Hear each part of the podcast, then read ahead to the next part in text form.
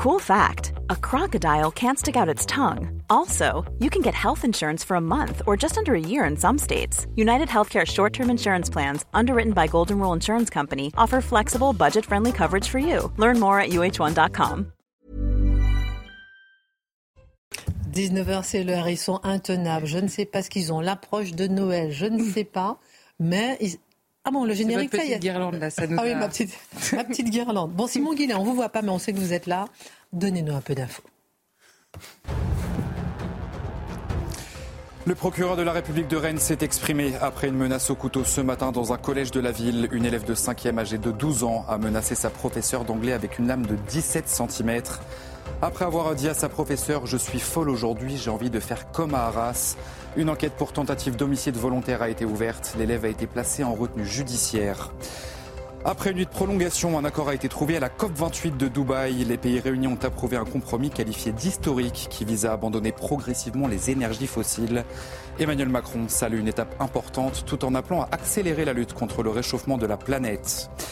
Et puis le pape François envisage un voyage en Belgique en septembre de l'année prochaine. Le souverain pontife souhaite se rendre aux célébrations des 600 ans de la célèbre université de Louvain. Le Saint-Père qui fêtera dimanche ses 87 ans a déjà effectué 44 voyages à l'étranger, cher Christian. Merci beaucoup euh, Simon Guillain. Et au sommaire ce soir, alors qu'Emmanuel Macron souhaite un vote sur le texte immigration avant Noël, alors que le chef de l'État ne veut pas utiliser un 49.3 sur ce dossier, on s'arrêtera sur les possibilités concrètes pour le gouvernement euh, d'agir efficacement. Rappelons que tous les sondages se recoupent. Les Français veulent un texte sur l'immigration, ils veulent un référendum, ils veulent maîtriser, voire stopper l'immigration. Quelle solution Comment cela fonctionne ailleurs dans le monde L'édito de Mathieu Bocoté. Tu seras attendu à la libération, ce n'est ni le RN ni la NUPES, mais la furie exprimée dans le cri du cœur du député Renaissance des Hauts-de-Seine. Est-ce le signe d'une Macronie en péril? Est-ce étonnant que ce soit un député centriste luttant euh, contre les extrêmes qui tient ce genre de propos? Mais ce genre de dérapage, n'est-ce pas inquiétant pour notre démocratie? L'analyse de Guillaume Bigot. Un couteau de 17 cm dans son sac pour venir au collège. C'est avec cette arme, montrée par le procureur de Rennes, qu'une adolescente de 12 ans a déclaré vouloir tuer sa professeure d'anglais ce matin. Deux mois jour pour jour après l'assassinat de Dominique Bernard, elle a déclaré vouloir euh, tuer l'enseignante et se déclarer euh, être folle. Le caractère terroriste n'est pas retenu. Le caractère psychiatrique retient toute l'attention. Le regard de Marc Menon. Charlotte Dornelas vous a révélé lundi et mardi les blocages stupéfiants qui empêchent la France de lutter réellement et librement contre l'immigration et les blocages que la France ne veut pas supprimer pour être efficace sur ce dossier. Entre la CEDH, le Conseil d'État, le dossier algérien. En tout cas, ce soir, nous irons encore plus loin. Comment faire réellement sauter les verrous si on veut lutter contre ce fléau d'immigration à la demande des Français. Et si le référendum était la solution à tous ces blocages, en quoi concrètement euh, peut-il être la solution et est-il réalisable? Le décryptage de Charlotte Dornelas. Et puis, euh, menacé de dissolution, le mouvement catholique Academia Christiana porte plainte contre le ministre de l'Intérieur, plainte pour diffamation. Gérald Darmanin avait déclaré, je cite, cet été, ils ont notamment fait l'apologie de l'antisémitisme et leur impute un très grand soutien à la collaboration du maréchal Pétain. Faux, répond-il. En quoi ce mouvement catholique est-il dangereux? L'édito de Mathieu Bocoté. Une heure pour prendre un peu de hauteur sur l'actualité avec nos mousquetaires. C'est parti.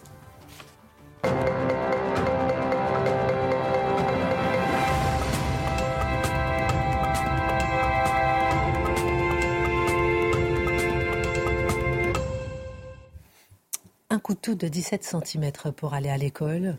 Écoutez le procureur de Rennes qui raconte comment cette jeune collégienne de 12 ans s'en est prise pour menacer son professeur d'anglais ce matin à Rennes. À ce moment-là, l'élève a sorti de son cartable un couteau imposant dont voici la photographie. Je vous précise que euh, la dimension de la lame est de 17 cm.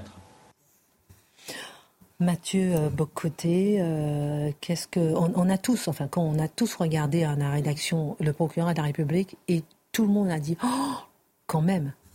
Mais là, c'est que je me mets dans la peau de n'importe quel enseignant, de n'importe quel professeur. Et je me dis que désormais, donc un enfant euh, de 12 ans, si j'ai bien compris, réfugié mongol, si j'ai bien compris aussi. Né en France, bien française, avec des parents qui venaient de la Mongolie. Il se doit, il se doit, ça va de soi. et, et qu'est-ce qu'on voit dans les circonstances? Eh bien, n'importe quel professeur peut se sentir menacé aujourd'hui. Il faut simplement comprendre que l'activité qui historiquement devait être la moins euh, menaçante, c'était se présenter devant des enfants ou des adolescents pour enseigner. Ça pouvait être turbulent, mais c'était pas censé être menaçant.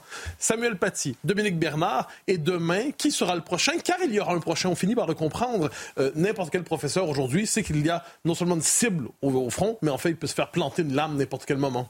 Guillaume Bigot, deux mois jour pour jour après euh, l'assassinat de Dominique Bernard. C'est effrayant. C'est effrayant, mais c'est des, des, phénomènes qui sont intriqués les uns dans les autres, qui ne sont pas nécessairement les mêmes. C'est-à-dire que euh, la Mongolie n'est pas euh, euh, gagnée par l'islamisme, elle n'est même pas musulmane d'une part. D'autre part, de l'autre côté de l'Atlantique, ça fait longtemps qu'ils ont installé des portiques, alors en raison de, des phénomènes de gangs liés au trafic de stupéfiants, mais pas que il y a beaucoup ce phénomène outre-Atlantique des élèves devenus fous qui vident des chargeurs et qui tuent des dizaines et des dizaines d'élèves comme ça. Donc je pense qu'on est en train de parler de choc des civilisations. Moi, je me demande s'il reste une civilisation. C'est-à-dire que de part et d'autre, il y a quelque chose qui bascule. Et quand les, les, jeunes en sont à venir avec des armes pour menacer ceux qui doivent leur transmettre, c'est que ceux qui doivent leur transmettre déjà n'ont plus d'autorité sur eux. Et qu'en fait, c'est un c'est un signal inquiétant, très inquiétant. Charlotte Dornelas, rien à voir avec l'immigration? Bah, euh, là, il faudra rentrer euh, dans, le détail de l'histoire de cette famille, voir aussi l'éducation des parents, euh, voir le, degré de psychiatrie, puisque le procureur avait l'air. Alors déjà, je félicite le procureur de nous avoir mis la réalité sous les yeux. C'est-à-dire Moi, ça m'a vraiment, mais ça m'a vraiment frappé. C'est-à-dire quand il a sorti ce, vous savez, on entend souvent parler de couteau et on se dit 25 cm de lame, on se rend pas compte en réalité. Quand il sort cette photo-là, on est stupéfait et il nous précise que c'est 17 cm. Moi, j'ai pensé à ça tout de suite. Je me suis dit régulièrement, on nous parle de couteaux de 20, 25 cm. Ce, sont des couteaux qui objectivement sortent de la cuisine et qui sont faits pour découper des carcasses de viande. Pardon, mais même dans ma cuisine, j'ai pas un couteau comme ça. Euh, Alors ça dépend ce qu'on cuisine. Non, mais vous voyez ce que je veux dire C'est il faut en avoir un. Hein, je veux dire. Bah, vous allez à l'école avec des règles ou des compas, mais pas avec des couteaux. Non, mais c'est ça. Et puis surtout, il faut l'idée que l'idée naisse dans la tête d'une enfant de 12 ans aussi d'aller prendre ce mm. couteau, d'imaginer que sa place est dans son cartable. Je veux dire, à 12 ans, la, la plupart des enfants n'ont même pas cette idée-là qui leur traverse la tête. Et donc, on revient sur la question qui, à mon avis, est la plus importante là, c'est quand même la, France du couteau. Euh, qu'est-ce que c'est que cette France du couteau qu'on est en train de découvrir depuis quelques jours de tous ces gamins qui se baladent avec des couteaux immenses? Je veux dire, c'est pas un opinel pour aller pique-niquer. Hein. Marc, ça va être euh, l'objet de votre chronique, mhm. mais je laisserai agir sur le côté psy, le côté de ces, ces enfants de 2 ans, 12 ans qui sont souvent euh, désœuvrés. Mais là, déjà, pour réagir par rapport au couteau, il y, a, il y a ce grand couteau en plein collège. Eh bien, disons que c'est ce qui est existant depuis des années maintenant aux États-Unis, ce que l'on a vu se dérouler de multiples fois, aussi bien dans les écoles. Aux États-Unis, vous avez des enfants de 8 ans qui ont tué leurs voisins ou tenté de tuer le professeur.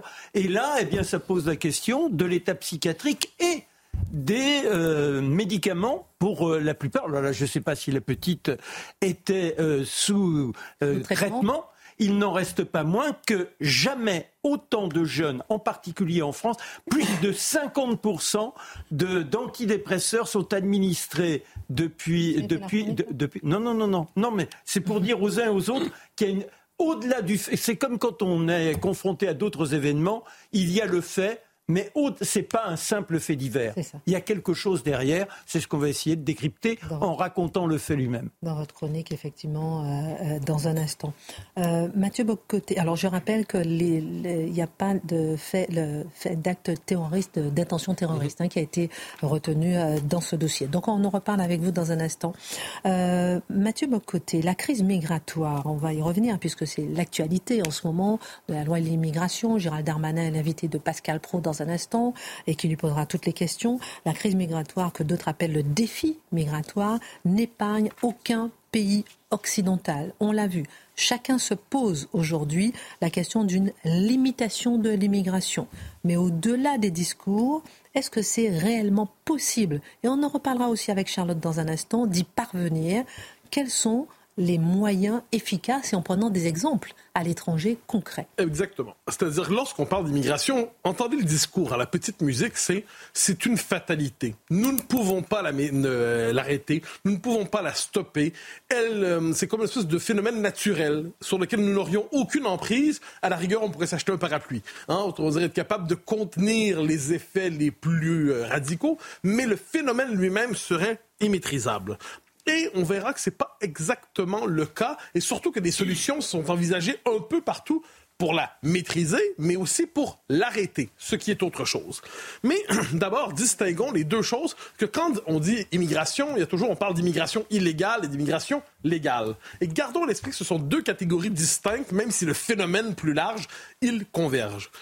Quand on parle d'immigration illégale, hein, stopper l'immigration illégale, qu'est-ce que ça veut dire concrètement?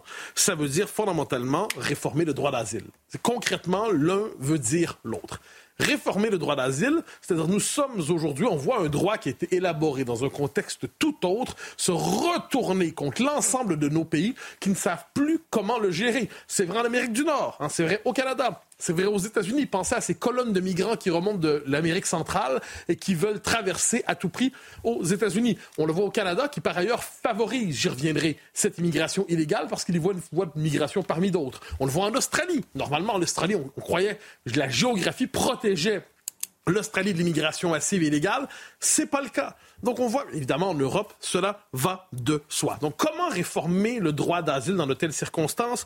C'est la question première. Et tout de suite, je posais un principe sur lequel je reviendrai à la fin. La géographie, à certains égards, il y a que ça de vrai.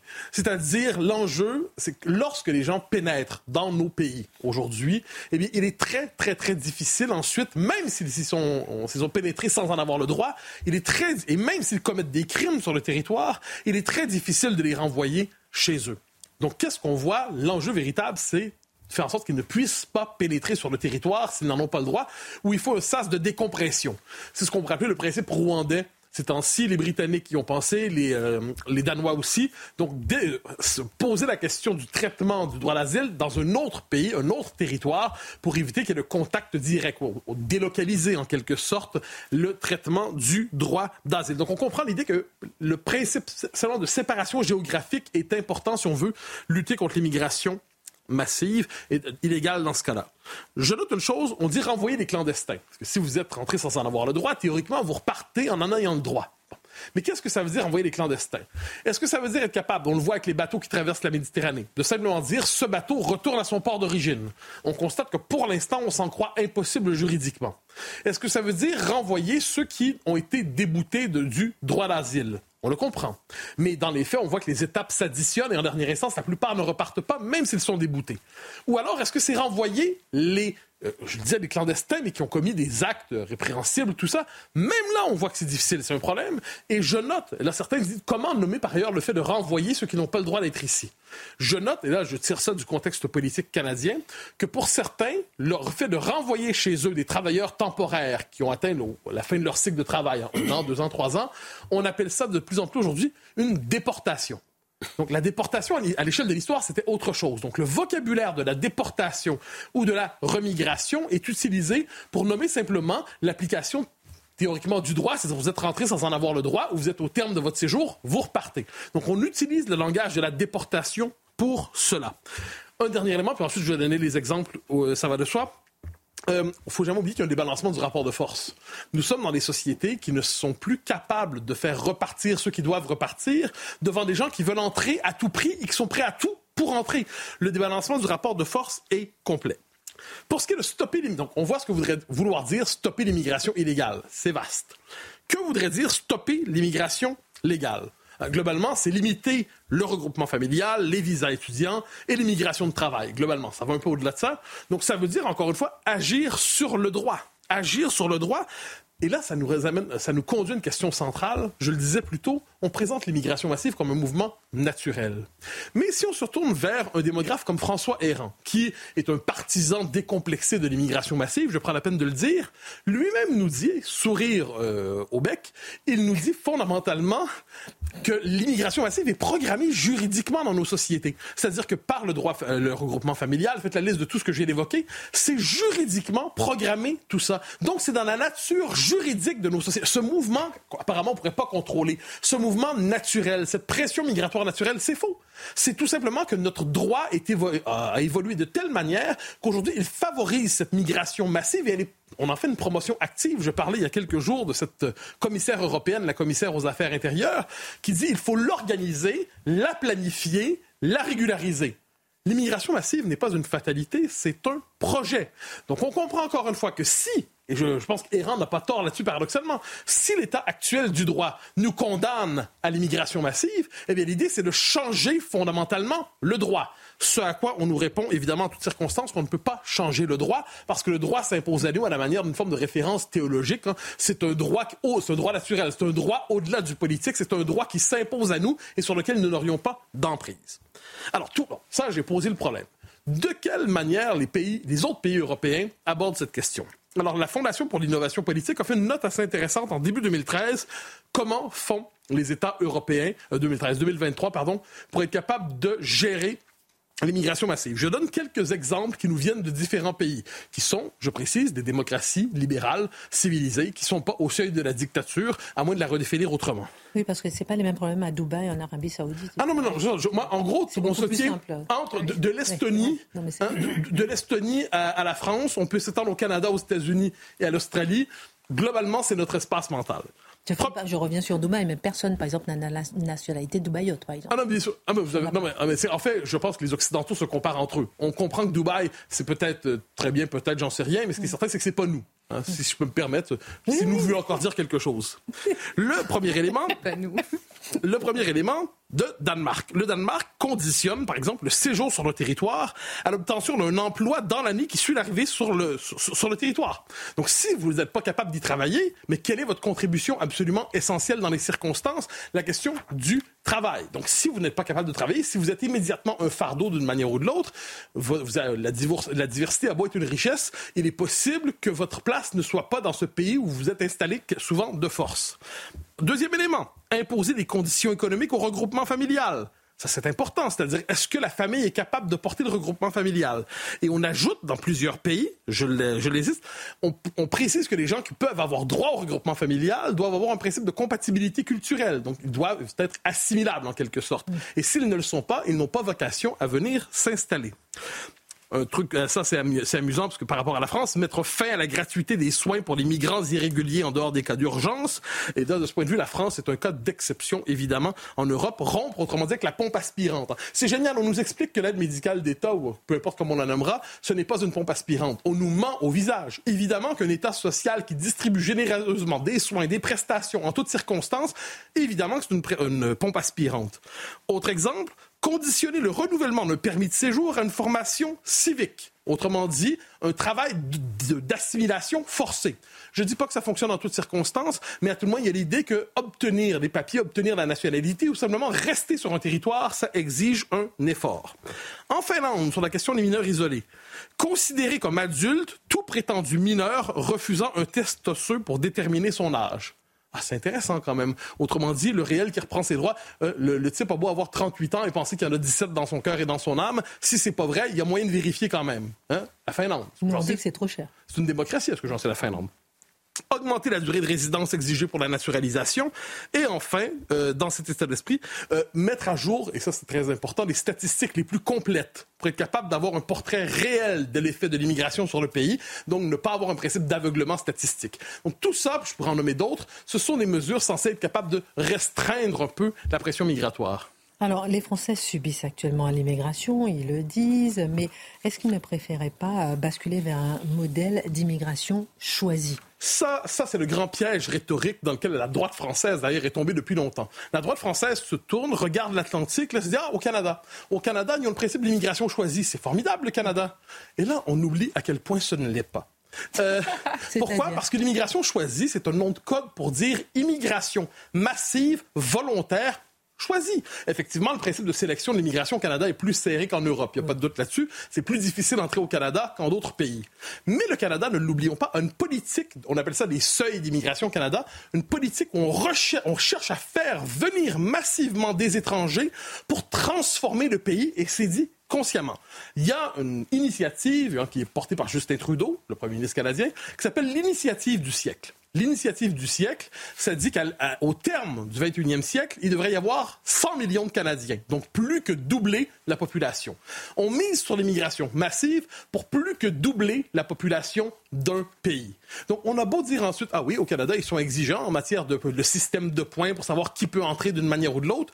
Le Canada a fait le choix d'une immigration telle qu'il transforme intégralement son identité de toutes les manières possibles. Donc, de ce point de vue, l'immigration choisie, euh, qui fait rêver souvent à droite, n'est rien d'autre qu'une immigration massive, dissimulée dans le droit. Moralité, quelles leçons retenir de ces politiques dans différents pays pour inspirer le gouvernement français sur l'immigration Alors, soyons australiens un instant. Euh, c'est une drôle d'idée, c'est le côté Crocodile Dundee. Alors, disons, ils ne peuvent pas arriver. C'est-à-dire, lorsqu'ils arrivent, il faut, ou encore, soyons, c'est le principe du Danemark ou de la Grande-Bretagne, chercher à délocaliser, faire en sorte que les, les, les, les points d'entrée d'immigration soient délocalisés à l'extérieur du territoire. Parce qu'on sait, une fois qu'ils sont entrés, ils ne peuvent pas repartir s'arracher aux juridictions, à toute forme de droit transcendant le cadre national et qui prétend s'imposer à nous et qui est en fait le droit de l'oligarchie mondialiste qui dit la souveraineté nationale ne doit pas compter. Donc, il faut maximiser le pouvoir de l'État national pour faire valoir, à tout le moins, ce que voudrait la souveraineté nationale. Et, en dernière instance, une politique de mise en place de retour efficace et rapide. Ça, ça revient un peu partout parce que dès lors qu'une personne s'installe, le principe humanitaire fait en sorte qu'au bout de quelques mois, quelques années, on ne se donne plus le droit de reconduire. Donc, une espèce de géographie euh, de volontarisme politique et aussi retour rapide. Je dirais ensuite euh, redéfinition très stricte du droit d'asile. Et on aurait peut-être le début d'un quart de huitième d'une politique en la matière. On continuera à parler effectivement des solutions possibles et concrètes avec vous, euh, Charlotte, dans un instant. Et on ira à dérouler le fil que vous avez commencé à dérouler depuis lundi soir très pointilleux sur la question et est-ce que peut-être le référendum dont on parle beaucoup, on a déjà eu l'occasion d'en parler à plusieurs reprises, est-ce qu'il répond concrètement au problème de la CADH, au problème du Conseil d'État et de l'Ouzbek? J'ai appris au fait pour l'Ouzbek, euh, il sera bientôt effectivement rapatrié. Ça peut coûter 100 000 euros, hein, juste le, prix pour connaître un peu les... Ah, nos impôts. Avec nos impôts. Guillaume Bigot, mhm. c'est intéressant de voir un peu ce qui s'est passé à l'Assemblée nationale. Parce qu'on voit qu'on est dans une crise politique majeur. Mm. On voit que tout le monde est un petit peu euh, sur les nerfs. On a appris aujourd'hui que le chef de l'État a dit qu'il ne, voudrait pas passer par un 49.3. D'ailleurs, je vais d'abord vous faire écouter euh, Elisabeth Borne qui avait déclaré, c'était euh, quelle date Le 2 février 2023. ça va vous faire réfléchir sur les retraites. On va l'écouter, ensuite on, on revient à vous. Je suis dans la recherche de compromis. Je pense que c'est comme ça qu'on avance bien. Et on peut passer une réforme des retraites par 49.3 je vous dis, mon, objectif sur ce texte, comme sur tous les textes que mon gouvernement présente au Parlement, c'est de trouver des compromis. Vous le feriez à regret je, n'envisage pas cette hypothèse. Je suis en train de vous dire que je cherche des compromis sur ce texte, comme sur tous ceux que, que présente mon gouvernement. Et tout a fini par un 49-3. Donc on est peut-être dans la même hypothèse où on ne sait pas effectivement, le chef de l'État a dit qu'on va terminer, euh, il ne veut pas de 49-3, mais on ne sait pas vers quoi on va. En tout cas, il s'est passé quelque chose dans l'hémicycle puisque la députée écologique euh, Cyrielle Châtelain a eu une très vive altercation avec son collègue macroniste Jean-René Cazeneuve. Ils se sont accusés de faire le jeu du RN. Finalement, d'après plusieurs témoins, Jean-René Cazeneuve aurait menacé sa collègue en ces termes tu seras tondu à la libération pour avoir voté avec le RN. En quoi c'est grave? Bah, on parle souvent de dérapage pour se moquer un peu de ce dérapage parce qu'en effet, il n'y a pas de code de la route politique, etc. Mais là, je pense qu'on c'est gros, gros dérapage. On est, tombé dans le, fossé. Euh, pour moi, c'est une faute politique lourde, en fait. Euh, il a quand même réussi, ce, ce, ce Jean-René Cazeneuve, à faire du deux en un. C'est-à-dire, euh, c'est du double effet qui se coule. Il a réussi à faire et euh, du, euh, du point goodwill et du sexisme dans la même phrase. C'est quand même assez fort. les attaques à dominem, les menaces, ça va pas du tout. Le sexisme, ça va pas du tout. Le point goodwill, tout ça, c'est minable. Mais en plus, si on recontextualise, il s'adresse à une femme. Bon, ok. Il promet de la tondre, c'est assez sympa. Mais c'est une femme qui appartient à un parti politique donc vraiment, le, cœur du, dispositif d'Europe Écologie Les Verts, c'est de lutter contre les violences faites aux femmes. C'est aussi de lutter en permanence, euh, à tort à raison, contre le retour des heures les plus sombres, etc. Donc c'est complètement, mais complètement à côté de la plaque. C'est encore plus à côté de la plaque si on, on, on mépose un instant, on se dit, mais en fait, qui a déposé cette motion de rejet? C'est le RN et ça veut dire qu'il a accusé les gens de ELV d'avoir voté avec le RN. Non, pas du tout. C'est les gens de ELV qui ont déposé la motion de rejet. Donc c'est-à-dire qu'en plus c'est faux. C'est le RN qui a été au secours euh, de la motion de rejet de ELV. Et enfin, troisième point, quand on entend quelqu'un de la majorité de Renaissance accuser ELV euh, de jouer les heures les plus sombres, le retour, etc. Parce qu'ils euh, veulent attirer à eux les, enfin parce qu'ils votent avec le RN. c'est quand même, pardon, c'est l'hôpital qui se moque de la charité. Le même jour, il y a une députée Renaissance qui disait à un collègue à elle RN votez pour la loi Darmanin, on vous offre cette loi très dure sur l'immigration comme sur un plateau d'argent. Donc vraiment, on joue complètement à front renversé. Il y a vraiment ce côté ambulance qui se moque de la charité. Et je pense que c'est tellement, tellement énorme que ça les a, en fait, ça les a ou ça l'a poussé lui, en l'occurrence, à la faute. C'est avéré, mais apparemment il y a plusieurs témoins avec une sorte de craquage. Souvenons-nous quand même que Renaissance, c'est le parti du cercle de la raison, c'est le parti de la modération. Là, ils ont pris la main dans le pot de confiture de l'excès total. Euh, c'est le parti qui s'est fait fort avec le président de la République, qui a mis comme objectif nationaux la lutte contre les violences faites aux femmes, d'une espèce de violence sexiste incroyable. Donc pour conclure, je crois qu'on est vraiment dans la formule de la Bible qui qui vit avec le glaive, meurt avec le glaive, qui, qui accuse ses adversaires en permanence euh, avec du politiquement correct, finit par être victime lui-même du politiquement correct. Alors, si on se pose la question euh, souvent. Ah On se pose la question euh, souvent de savoir, de se dire que c'est peut-être, on attend ce genre de propos de la part du Rassemblement national, de la part peut-être de l'extrême gauche, de la part peut-être du président du Sénat. Mais en tout cas, on va se demander en quoi, en quoi c'est surprenant à ce niveau-là. On marque une pause à tout de suite. Ça marche. Retour sur le plateau de Face à l'info, on apprend que si en cas d'accord euh, du texte de la loi euh, immigration en commission mixte paritaire, il pourrait y avoir un vote mardi. Mhm. Donc dès mardi, on suivra euh, ce dossier. On apprend donc à l'instant, on voit la volonté d'aller vite sur le sujet. En tout cas, c'est la crispation, ah. la crispation peut-être la frustration à l'Assemblée nationale, au vu de certains députés, des propos qui sont tenus. donc vous disiez tout à l'heure que et la question que j'allais vous poser, c'est en quoi est-ce étonnant que ce soit justement un député macroniste euh, qui dise euh, à, la députée écologiste tu seras attendu à la libération, alors qu'on s'attendrait plutôt euh, que ça soit peut-être de la part des extrêmes, si on veut caricaturer un peu. Votre réaction est tout à fait de bon sens, mais en même temps, finalement, il y a un paradoxe là-dedans. C'est que mm. quand on se rend compte de qui est ce Jean-René Cazeneuve, on comprend mieux pourquoi. Peut-être sa parole a dépassé sa pensée et pourquoi il y a eu ce, ce dérapage. Mais c'est pas n'importe quel euh, députés euh, macronistes. Et c'est une pièce un peu maîtresse dans leur dispositif. C'est le rapporteur général du budget d'abord.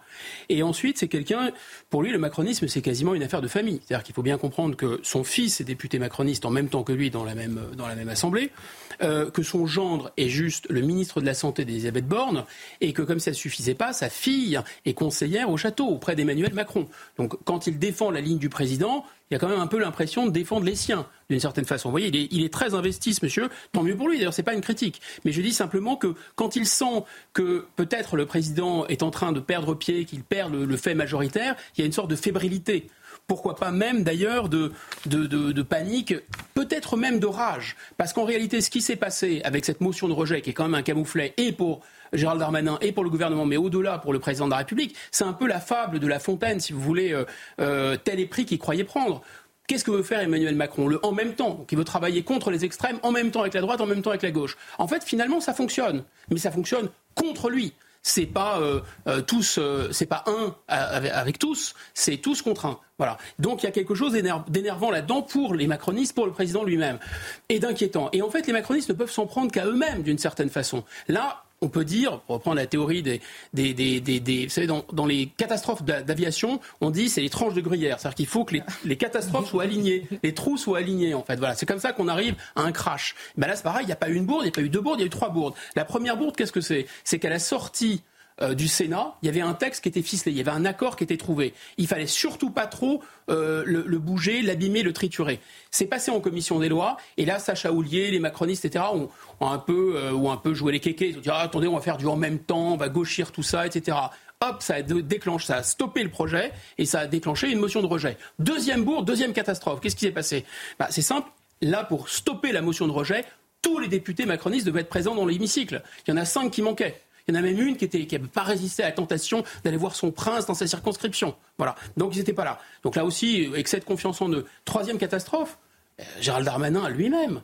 Il prend son téléphone, euh, il appelle un, un, député, il pense d'ailleurs appeler le député LR de l'heure Philippe Brun, et il a au téléphone un Philippe Brun, mais c'est un homonyme.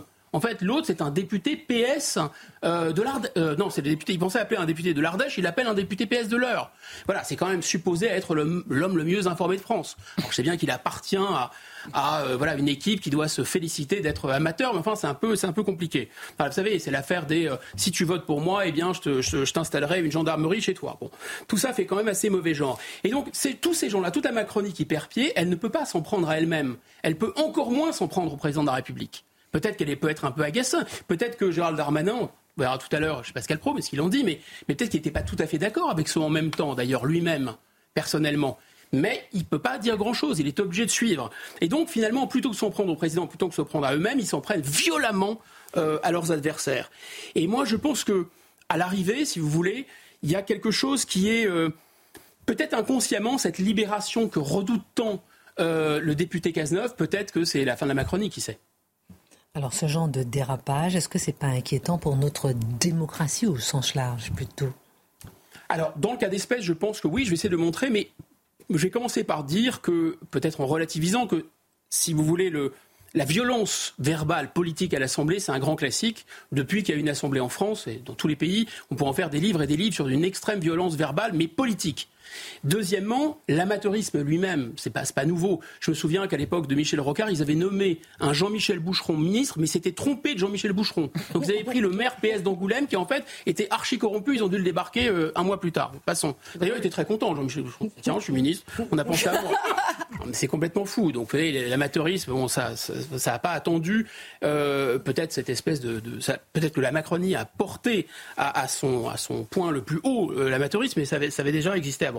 Non, je pense que là, il y a quelque chose de spécifique. C'est une perte de contrôle et surtout une espèce d'injure personnelle. On est dans l'invective personnelle. Ils n'attaquent pas des arguments, même de manière extrêmement violente. Ils attaquent des personnes. Et ils attaquent des personnes en faisant quoi? En piochant des anathèmes ou des excommunications dans une sorte de, de grandes armoires imaginaires, de grands bestiaires du politiquement correct. Donc ils ouvrent l'armoire du politiquement correct et là ils ont des tas d'excommunications possibles. Alors euh, violence faite aux femmes, alors racisme, alors les heures les plus sombres, etc. Et là finalement, euh, M. Cazeneuve, le, député euh, Renaissance, alors que Renaissance, quand même, bâtit un peu toute sa réputation sur isoler les extrêmes, le politiquement correct, etc.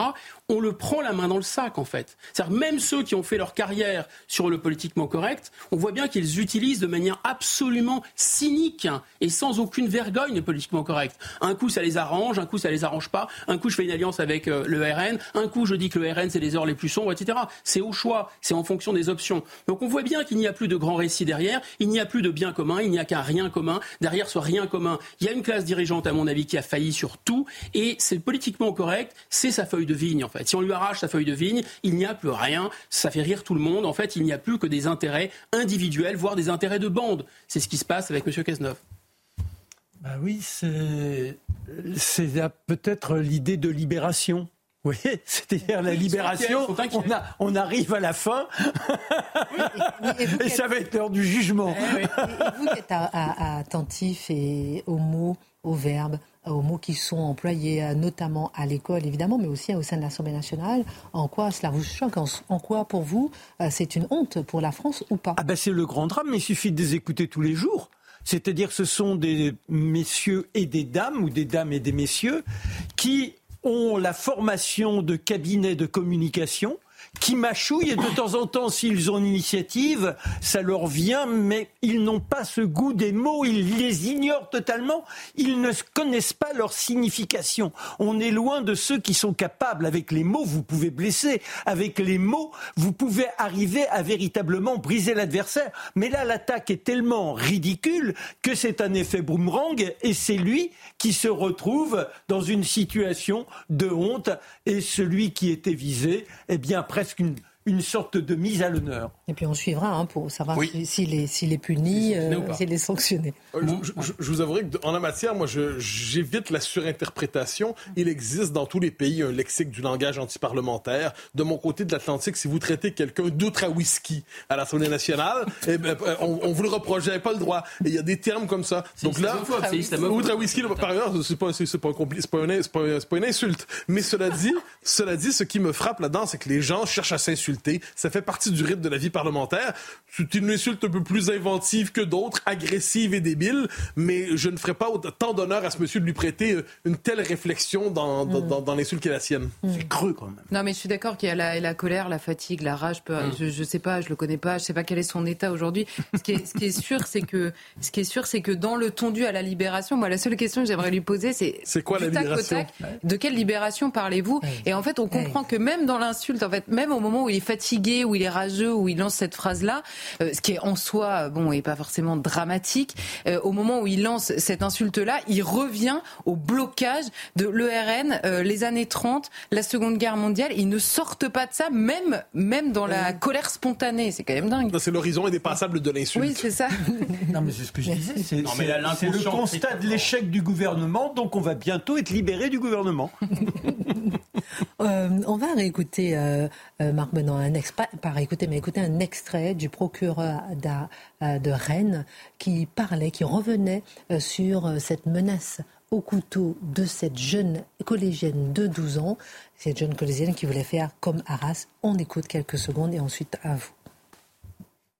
Mon analyse ce soir est que la dimension psychologique, voire psychiatrique de ces faits me paraît dominante dans le passage à l'acte grave de cette mineure.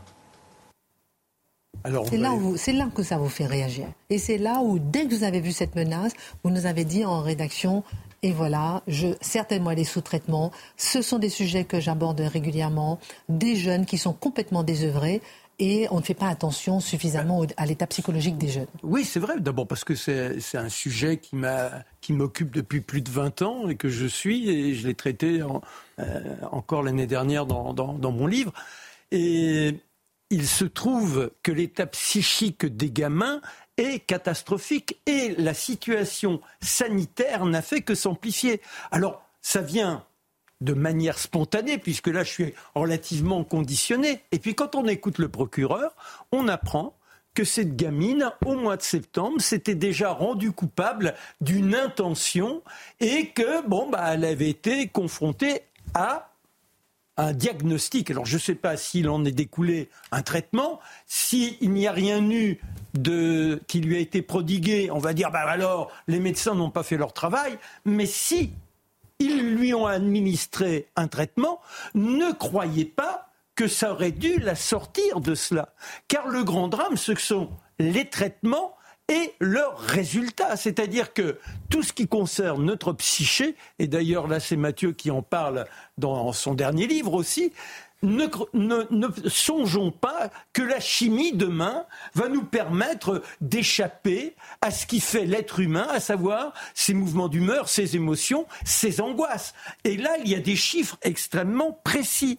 Les, les jeunes utilisent depuis, euh, depuis 2015, il y a plus de 48% d'antipsychotriques, plus de 62% d'antidépresseurs. Dans les derniers mois, plus de 27% d'admissions en urgence psychiatrique dans les hôpitaux. On est aujourd'hui à 5% des, des enfants concernés par la pédopsychiatrie 5%. C'est pas rien, 5%. Vous vous rendez compte le nombre des enfants à partir de 6 ans qui sont sous traitement. Et certains avant même les 6 ans. Alors que les neurones sont en pleine gestation. Et c'est un psychiatre, euh, professeur honoraire à Aix-Marseille, qui s'appelle Roland Gori. Il dit, bah, par exemple, sur ce que l'on diagnostique comme étant l'hyperactivité. Alors aussitôt hyperactivité, pop, on administre la ritaline. Il dit mais ça, c'est formidable. Ça libère tout le monde. Ça nous tranquillise. Mais malheureusement, ça crée des drames. Et dans les enquêtes que j'ai menées pour essayer de comprendre ce que ça pouvait déclencher, eh bien, je suis arrivé aux États-Unis sur tous les cas dans les, en général, ce sont soit les écoles, soit les universités où il y a ces drames de gamins qui font éruption, soit un, soit deux. Tous était sous traitement. Et alors ce qui est extraordinaire, c'est qu'on s'aperçoit soit un enfant qui est avec euh, ce type d'intention, soit il devient encore plus dépressif au bout d'un certain temps, avec euh, une autodestruction potentielle, donc tentative de suicide, j'en reviens quand même aux 27% qui sont en plus en urgence, ces derniers mois en urgence psychiatrique. Et puis après, eh bien, vous avez ces traitements qui font que vous passez de l'autodestruction à la destruction de l'autre. Et c'est là où, eh bien, soudain, vous faites irruption. Aux États-Unis, j'ai relevé des cas de gamins de 8 ans. À 8 ans, vous arrivez à l'école et vous plantez votre camarade de classe ou tentative d'agression sur l'instituteur. On n'est plus dans le civisme, on n'est plus dans l'éducation, on est dans le dérèglement mental. Alors, comment expliquer ce dérèglement? Ben Là encore, il faut regarder au-delà de l'éducation, simplement sur ce qui est subi par les enfants. L'augmentation de ces cas dépressifs, psychotiques, etc., etc., ces dernières années, il y a eu le phénomène de la crise sanitaire qui a multiplié. Vous avez la guerre en Ukraine, vous avez euh, ce qui se passe en Israël, vous avez au quotidien tous ces drames. Là, la gamine, elle vous parle de quoi? Elle vous parle, vous pensez bien qu'à à 12 ans, être capable de dire je vais faire comme à Arras. Ça, montre simplement c'est qu'elle est traumatisée. Elle est dans quelque chose qui la ronge de l'intérieur, qu'elle ne sait pas véritablement exprimer. Et elle est dans l'imitation. Bah oui, parce que c'est démontré. À force de voir, c'est également les jeux. Les jeux, c'est quoi? C'est comment tuer son, voisin, comment tuer des policiers, etc., etc. Donc vous voyez, peut pas imiter le bien. Bah, c'est pas dans, les jeux, c'est pas payant. De, si, demain vous inventez un jeu, comment multiplier les pains et vous prendre pour Jésus, ça va pas beaucoup se vendre. pas le bien, mais on n'est pas non plus. c'est pas le même genre de pain. Non, on n'est pas, obligé d'être dans l'imitation du mal. mais parce que, mais quand vous êtes dépressif, Christine, mais on est dépressif. Mais, vous êtes rongé et le médicament vient amplifier cela. C'est-à-dire que vous avez soit un désir de destruction, c'est quelque chose qui vous échappe, c'est quelque chose de terrifiant. À partir de là, il faut regarder aussi ce qui peut, au-delà de ces phénomènes auxquels ils sont confrontés, cette violence permanente, la promiscuité, l'agressivité, aussi bien dans leur environnement familial, faut pas oublier les maltraitances, je ne parle pas de cette famille, mais il y a également l'alimentation de ces gamins. Plus de 60% à 70% des enfants sont en surpoids. C'est pas le surpoids qui est en cause. C'est comment on est dans le surpoids. Parce qu'on bouffe du sucre, on se gave du sucre. Et les expériences montrent quoi? Eh bien que ça agit sur les neurones. Schunteler, aux États-Unis, psychiatre, a supprimé soda, sucre à des enfants qui étaient dans ces crises d'angoisse, qui étaient en situation de délinquance. Que s'est-il passé en un mois? Ces enfants qui étaient incapables de concentration, eh bien, paf, ils rejaillissaient, étaient dans la concentration, avaient un goût à l'étude et ils n'étaient plus bagarreurs. Il a fait la même chose dans les prisons avec des résultats sur des volontaires, 70% d'amélioration de la conduite des détenus. Voilà les questions auxquelles nous, euh, sommes euh, confrontés, que nous devrions nous poser. Il n'y a plus de sport non plus. Le sport aide à réguler les neurones. C'est tout ça. Donc, quel est l'environnement pour ces gamins? Qu'est-ce qui permet de faire évoluer des jeunes dans une société où les informations sont plus que noires, c'est le lugubre qui nous domine. Alors qu'aujourd'hui, on parle plus de mettre des portiques à l'entrée. Voilà, mais c'est pas ça, ça résout rien fait partie d'une fratrie de quatre, juste pour en dire un peu sur son profil. Elle est née à Marseille, sa famille est d'origine mongole, elle est en situation régulière, elle se dit athée, elle s'est fait connaître pour des troubles du comportement et de la communication dans son précédent établissement.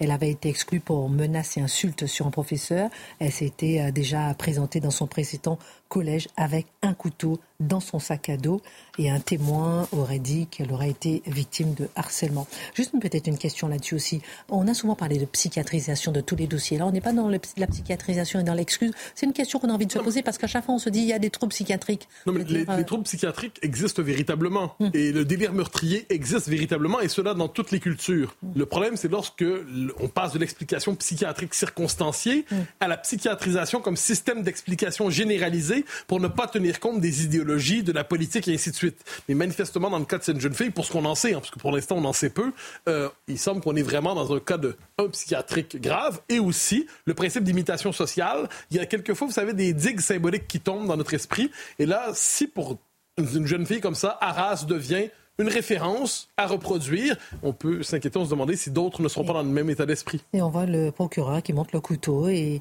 la jeune fille de 12 ans a montré son couteau et dit Je vais vous tuer, madame. On suivra ce dossier. En tout cas, Charlotte Dornelas, on revient vers vous puisque vous nous faites deux révélations en révélation depuis lundi puis mardi sur les blocages stupéfiants qui empêchent la France de lutter réellement librement contre l'immigration. Alors, Gérald Darmanin, vous qui êtes chez Pascal Pro dans un instant, écoutez, puisqu'on a quand même quelques petits messages à vous faire passer. Euh, donc on parlait des blocages que la France ne veut pas supprimer pour être efficace sur ce dossier, ne peut pas euh, supprimer pour être efficace sur ce dossier. Entre la CEDH, le Conseil d'État, le dossier algérien que vous avez très bien présenté hier, dont personne ne parle. Comment Charlotte Dornelas fait réellement sauter les verrous si on veut lutter contre l'immigration et en quoi concrètement peut-être le référendum pourrait être une solution concrète retraite. C'est vrai qu'on entend parler de loi constitutionnelle hein, avec les LR euh, il y a quelques jours, on entend parler de référendum et on se dit à la fin bon pourquoi pourquoi est-ce que ces outils ont l'air nécessaires chez ceux qui veulent limiter euh, voire restreindre euh, l'immigration? Alors, il faut comprendre qu'initialement dans l'ordre juridique, ce qu'on appelle l'état de droit, c'est une hiérarchie de normes juridiques et dans cet ordre juridique interne, la jurisprudence internationale, elle prévaut sur la loi ordinaire, la loi qui est votée par nos députés. Elle prévaut même sur les lois postérieures. On dit toujours, oui, mais on a, signé le traité. Mais alors, qu'est-ce qui prévaut entre un, gouvernement qui signe un traité et 20 ans plus tard, un Parlement élu plus fraîchement, avec la situation fraîche euh, du moment dans le pays, qui vote une loi postérieure à ce traité? Eh bien, c'est quand même le traité qui gagne sur cette loi. Donc, avouez que c'est quand même un peu euh, étonnant. Et seule notre Constitution prévaut sur le droit international. C'est pour ça que la question de la Constitution revient en permanence dans le débat. Or, euh, la, jurisprudence internationale, elle examine systématiquement, ça on l'a beaucoup vu, des dossiers individuels en vertu d'une lecture extrêmement large, qu'on appelle la jurisprudence, de principes généraux sur lesquels on pourrait avoir des lectures différentes. C'est la fameuse question, vous savez, le principe de solidarité. Est-ce que la solidarité, c'est envers euh, un, bien commun qui est la préservation de la continuité historique ou c'est envers le migrant individuellement qu'on laisse rentrer? C'est une discussion qui avait tranché le Conseil constitutionnel. Mais vous voyez qu'on peut, la jurisprudence peut être contradictoire et c'est là qu'est notre problème. Alors je vais prendre quelques exemples pour qu'on comprenne bien. Par exemple, le regroupement familial. Alors on a une protection constitutionnelle depuis 1993 au nom du droit à mener une vie familiale normale. En 1993, donc je rappelle à toutes fins utiles qu'avant nous n'étions pas en dictature, en 1993, le Conseil constitutionnel décide que le regroupement familial est un droit individuel au nom du droit à mener une vie familiale normale. C'est-à-dire que la vie familiale normale, apparemment, il faut qu'elle soit menée en France. C'est ça que tranche le Conseil constitutionnel. Par ailleurs, il y a un fondement quasiment inébranlable de la jurisprudence de la CEDH, cette fois-ci, Cour européenne des droits de l'homme, qui, euh, en raison de son article 8, qui protège, et là je cite, le droit à la protection de la vie privée et familiale. Vous savez, c'est évoqué en permanence à chaque fois qu'on veut expulser quelqu'un, on dit protection de la vie privée et familiale. Concrètement, qu'est-ce que ça veut dire? Puisque ces jurisprudences prévalent sur la loi ordinaire. Qu'un député, un gouvernement, un ministre qui vous dit je vais instaurer des quotas, il ment. Dans l'état actuel du droit, il ne peut pas le faire. Pourquoi? Parce que si vous examinez individuellement, au cas par cas, des dossiers de gens qui ont le droit de mener une vie familiale normale en France, alors ils ont tous potentiellement le droit de rentrer et vos quotas échouent. Autre exemple, l'accueil des demandeurs d'asile.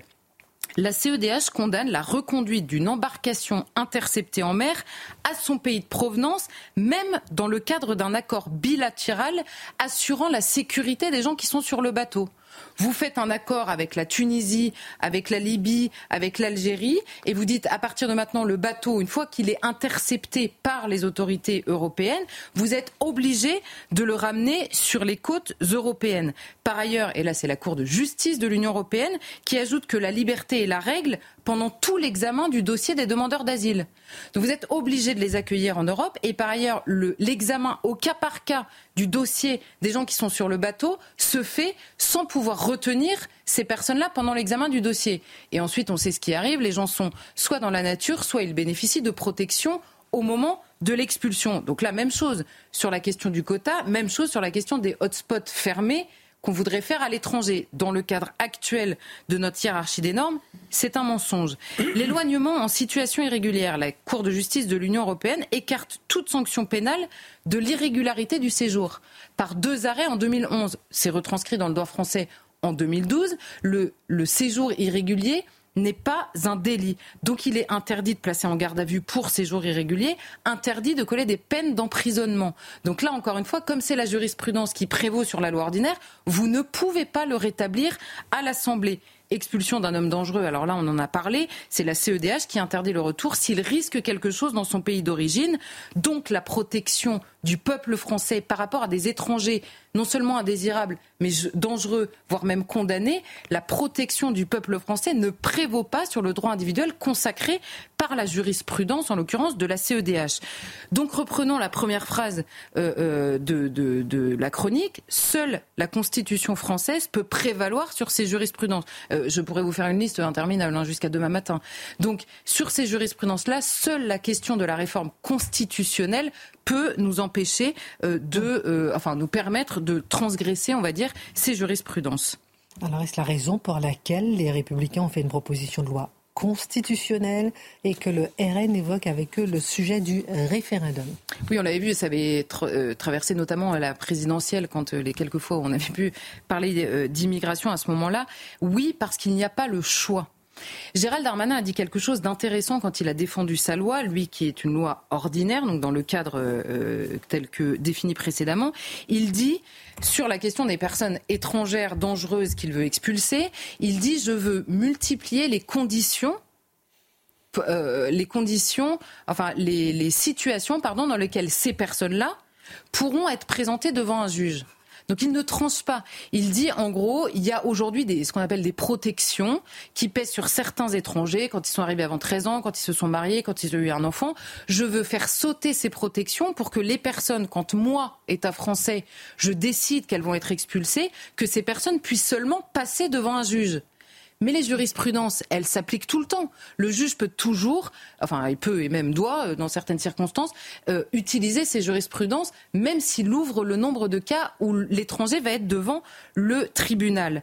Dans une loi constitutionnelle, vous pouvez obliger le juge à trancher en faveur de l'État, par le biais de la loi qui donc euh, supplantera ces jurisprudences. Je vais prendre l'exemple, là, encore une fois. Alors, je prends l'exemple de la loi constitutionnelle des Républicains, parce qu'elle a été déposée, euh, enfin, proposée la semaine dernière dans leur article 6 tout ressortissant étranger qui représente une menace pour la sécurité publique ou qui a été condamné à une peine d'emprisonnement est éloigné du territoire national. Aucun principe ni aucune règle ne peut faire obstacle à l'exécution de cet éloignement. Une fois que cette euh, phrase est mise dans la Constitution, plus aucun tribunal ne peut évoquer le droit à la vie familiale normale, le risque de mauvais traitement encouru dans le pays d'origine, puisqu'ils libèrent, eux, le juge de tous ces principes-là supérieurs. Mais pour y parvenir, le, en gros, ce qui est prévu par l'article 89, c'est une ratification référendaire après une adoption dans les mêmes termes par les deux chambres. Quand je vous dis qu'on s'est pieds et poings liés, on est bien, hein, on est très très bien. Donc il faudrait que les deux chambres, le Sénat et l'Assemblée nationale, adoptent dans les mêmes termes cette réforme constitutionnelle qui ensuite soit proposée au référendum et que, le, que, les Français adoptent ça. Et ensuite, une fois que tout ça est adopté, il faut réécrire le code, par exemple, des étrangers, les lois, les dispositions réglementaires et assumer un bras de fer extrêmement sérieux, voire même un divorce sur certains sujets, avec les institutions européennes et renégocier, voire dénoncer certains traités internationaux cette fois-ci. Mais pour ceux qui s'inquiètent de toutes ces dispositions, parce que alors là pour vous dire que oui, la loi constitutionnelle est nécessaire, oui, le référendum est nécessaire pour contrevenir à cette jurisprudence, et euh, en outre la révolution du fait que ces jurisprudences, notamment européennes, euh, prévalent sur le droit français, ça date de 1989. Donc ça n'est pas un débat entre dictature et démocratie. C'est faux que de dire ça avant 1989. Le, les, jurisprudences européennes ne prévalaient pas sur les lois même ordinaires françaises. Donc toute cette évolution, elle est extrêmement récente. Et donc c'est un débat entre définition de euh, la de l'état de droit d'une part, mais surtout du droit de la France à décider qui entre et sort de son sol. Mais je vous assure, il y a 50 ans, on dirait ça aux gens, mais, mais ils nous prendraient pour des fous furieux. C'est-à-dire que c'est le principe de base de la souveraineté, de savoir qui rentre ou qui sort de chez vous. Donc c'est simplement ça qu'on examine, en l'occurrence, quand on parle de tous ces sujets-là. Justement, c'est souvent ce qui terrifie la classe politique Charlotte Dornelas, mais également un bon nombre de Français qui craignent les conséquences d'une mauvaise relation avec l'Union européenne. Faut-il en sortir pour y arriver? C'est vrai pas, que c'est pas vous, hein, Guillaume Bigot. On sait que vous êtes, vous êtes, vous n'êtes non, pas non, mais il y a, l'Union il y a la démocratie, bizarre. non, non, mais il y a, il y a beaucoup de gens qui sont très sceptiques, mais c'est vrai que la question de, de, du rapport à l'Union européenne, voire même de la sortie de l'Union européenne, inquiète énormément euh, au-delà, pour le coup, du, du, du monde euh, de politique. Et c'est une question qui devrait pouvoir être abordée, déjà pour commencer, mais surtout, en l'occurrence, c'est une diversion. Enfin, c'est une diversion. Vous allez voir pourquoi je dis ça. Un, évidemment qu'il y aurait conflit avec les instances, euh, avec les instances, puisque ce serait une contre-révolution entre guillemets. C'est eux qui ont gagné. Donc en général, on n'aime pas euh, revenir sur là où on a gagné. Et il faudrait par ailleurs des renégociations, la directive retour, la directive asile, vous savez dont on a déjà parlé, les accords franco-algériens. Là, c'est bilatéral, mais c'est pareil. Tout ça devrait être renégocié, voire dénoncé. Évidemment qu'il y a un bras de fer, mais il peut y avoir une négociation et une décision unilatérale, fortiori si vous rétablissez la norme supérieure qu'est la Constitution avec le pouvoir du peuple, avec le soutien du peuple. Alors là, franchement, la décision même unilatérale de la France euh, n'a aucun, enfin, il n'y a aucun problème sur la question migratoire. Deuxièmement, l'Union européenne connaît déjà ces situations, même au sein de l'Union européenne. Je pourrais évoquer évidemment la Pologne ou la Hongrie sur l'organisation judiciaire ou sociétale. On va me dire ah bah super, la, la Pologne et la Hongrie, parce que c'est précisément pour ces raisons qui sont diabolisées. Mais l'Allemagne, L'Allemagne, il y a quelque temps, quand le tribunal constitutionnel allemand, et là c'est Jean-Éric Schottel dont on a déjà parlé ici, mais qui avait beaucoup analysé cette décision, quand le tribunal constitutionnel prend une décision sur le rachat de titres publics par la Banque Centrale Européenne contre l'avis de l'Union Européenne, euh, Berlin n'a pas été bombardé, enfin j'ai pas été au courant en tout cas.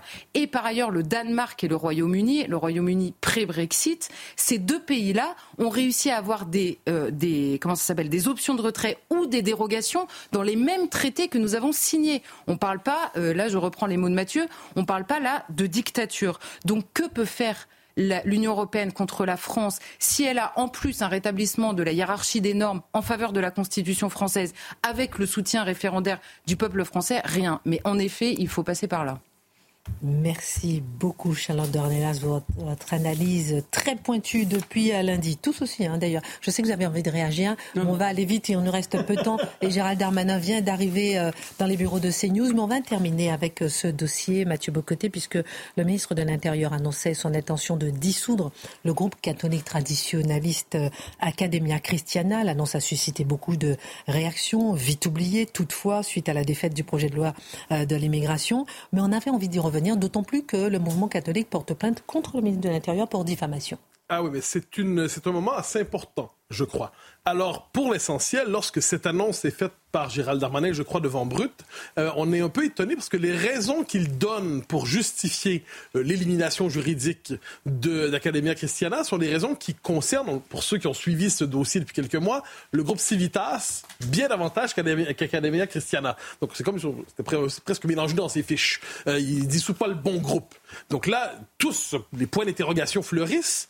Et on voit d'ailleurs plus tard dans la journée, un document est rendu public pourquoi il faut dissoudre Academia Christiana, qui est un peu improvisé, soyons honnêtes. On trouve ici et là des déclarations qui sont par ailleurs euh, fortement condamnables. Ceux, qui les liront, euh, il y avait dans le cadre de conférences, des conférenciers ont tenu des propos que le bon sens et l'intelligence réprouvent, sans le moindre doute.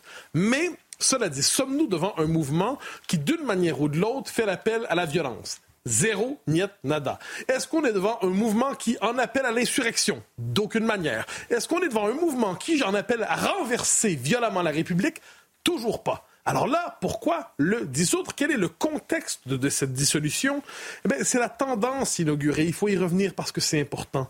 Depuis 2021, la volonté d'éliminer juridiquement ce qu'on appelle la mouvance identitaire. Une mouvance identitaire qu'on rebaptise ultra-droite aujourd'hui, qui est fort complexe, où il y a des éléments tout à fait euh, d'authentiques zoin des gens qui s'appellent Division Martel. sais, on comprend que Division Martel fait référence, euh, c'est moi Charles Martel que Division euh, Charlemagne, et ça, c'est pas nécessairement des gens dont on souhaite se rapprocher, euh, même à 3 kilomètres.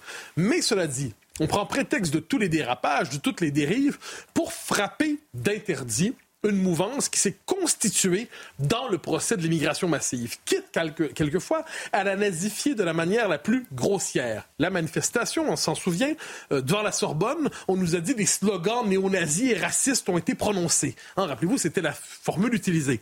Je rappelle les trois slogans. François, Français, réveille-toi, tu es ici chez toi. On pourrait dire que c'est pas très audacieux comme formule. J'espère que les Français sont ici chez eux. Le deuxième, les racailles en prison. Ben, quand on parle de gens qui agressent, j'espère qu'ils seront en prison. Et les clandestins dans l'avion. Mais si on est devant quelqu'un qui est arrivé illégalement dans le pays, l'idée qu'il reparte chez lui ne me semble pas une idée absolument outrancière. Mais dans les médias, cette manifestation qui avait été organisée par un autre groupe identitaire, les natifs, on a dit ah ben c'est l'extrême droite, c'est l'ultra droite, c'est fascisant, c'est raciste, c'est dégoûtant. Alors qu'est-ce qu'on voit? Puis on rappelez-vous tous ces événements dont on a parlé ici, quand des jeunes militants, des jeunes militantes vont coller des pancartes sur l'immigration qui peut être un danger du point de vue de la sécurité des femmes. Et là, tout de suite, les forces de l'ordre se mobilisent en toutes circonstances, hein, parce qu'il n'y a rien de plus important que s'en prendre à des militants qui mettent en garde contre le lien entre immigration et insécurité. Ça, les forces de l'ordre doivent être mobilisées dans ces moments-là. Quoi qu'il en soit, euh, au-delà du sourire en coin, Qu'est-ce qu'on voit, c'est qu'une volonté d'en finir avec une mouvance. Et ce que l'on peut croire, c'est qu'il s'agit peut-être, peut-être d'un contre-feu pour que le débat ne soit pas justement public centré sur l'islamisme ou sur la question de la délinquance euh, euh, Dernière question, Mathieu Bocoté. Autrement dit, pour vous, ces organisations sont ciblées par le pouvoir pour donner l'impression qu'ils luttent contre tous les extrêmes. Oh, exactement. Donc, puisqu'on se dit on est contre tous les extrêmes. Personne n'est dupe. Hein. Ah ben, je crois que personne n'est dupe, mais les effets sont réels. Donc, on ah dissout les organisations. Donc, on dit d'un côté, euh, c'est la délinquance ou alors c'est l'islamisme. Il faut trouver des méchants de l'autre côté. Donc, on se bat à la fois contre l'islamisme et contre ceux qui se battent contre l'islamisme. Un hein, principe d'équivalence un peu étrange. Par ailleurs, l'originalité de l'Academia Christiana, j'y reviens, puis je précise que c'est pas nécessairement un mouvement pour lequel j'ai tant d'affinité. Mais c'est un mouvement qui, fondamentalement, faisait des conférences. C'est un mouvement qui faisait un travail de formation. C'est un mouvement qui se réclame du catholicisme traditionnaliste.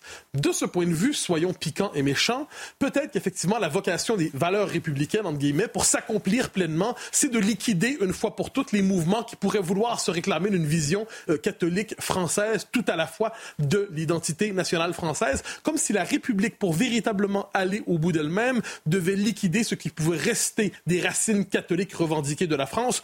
Je ne crois, je, je suis persuadé que ce n'est pas ça qui est dans l'état d'esprit de ceux qui ont déclarer le euh, la guerre à ce mouvement, mais on peut quand même s'inquiéter. Se pourrait-il qu'ils en veuillent à ceux qui veulent défendre à tout prix l'identité française dans sa forme traditionnelle? C'est une inquiétude.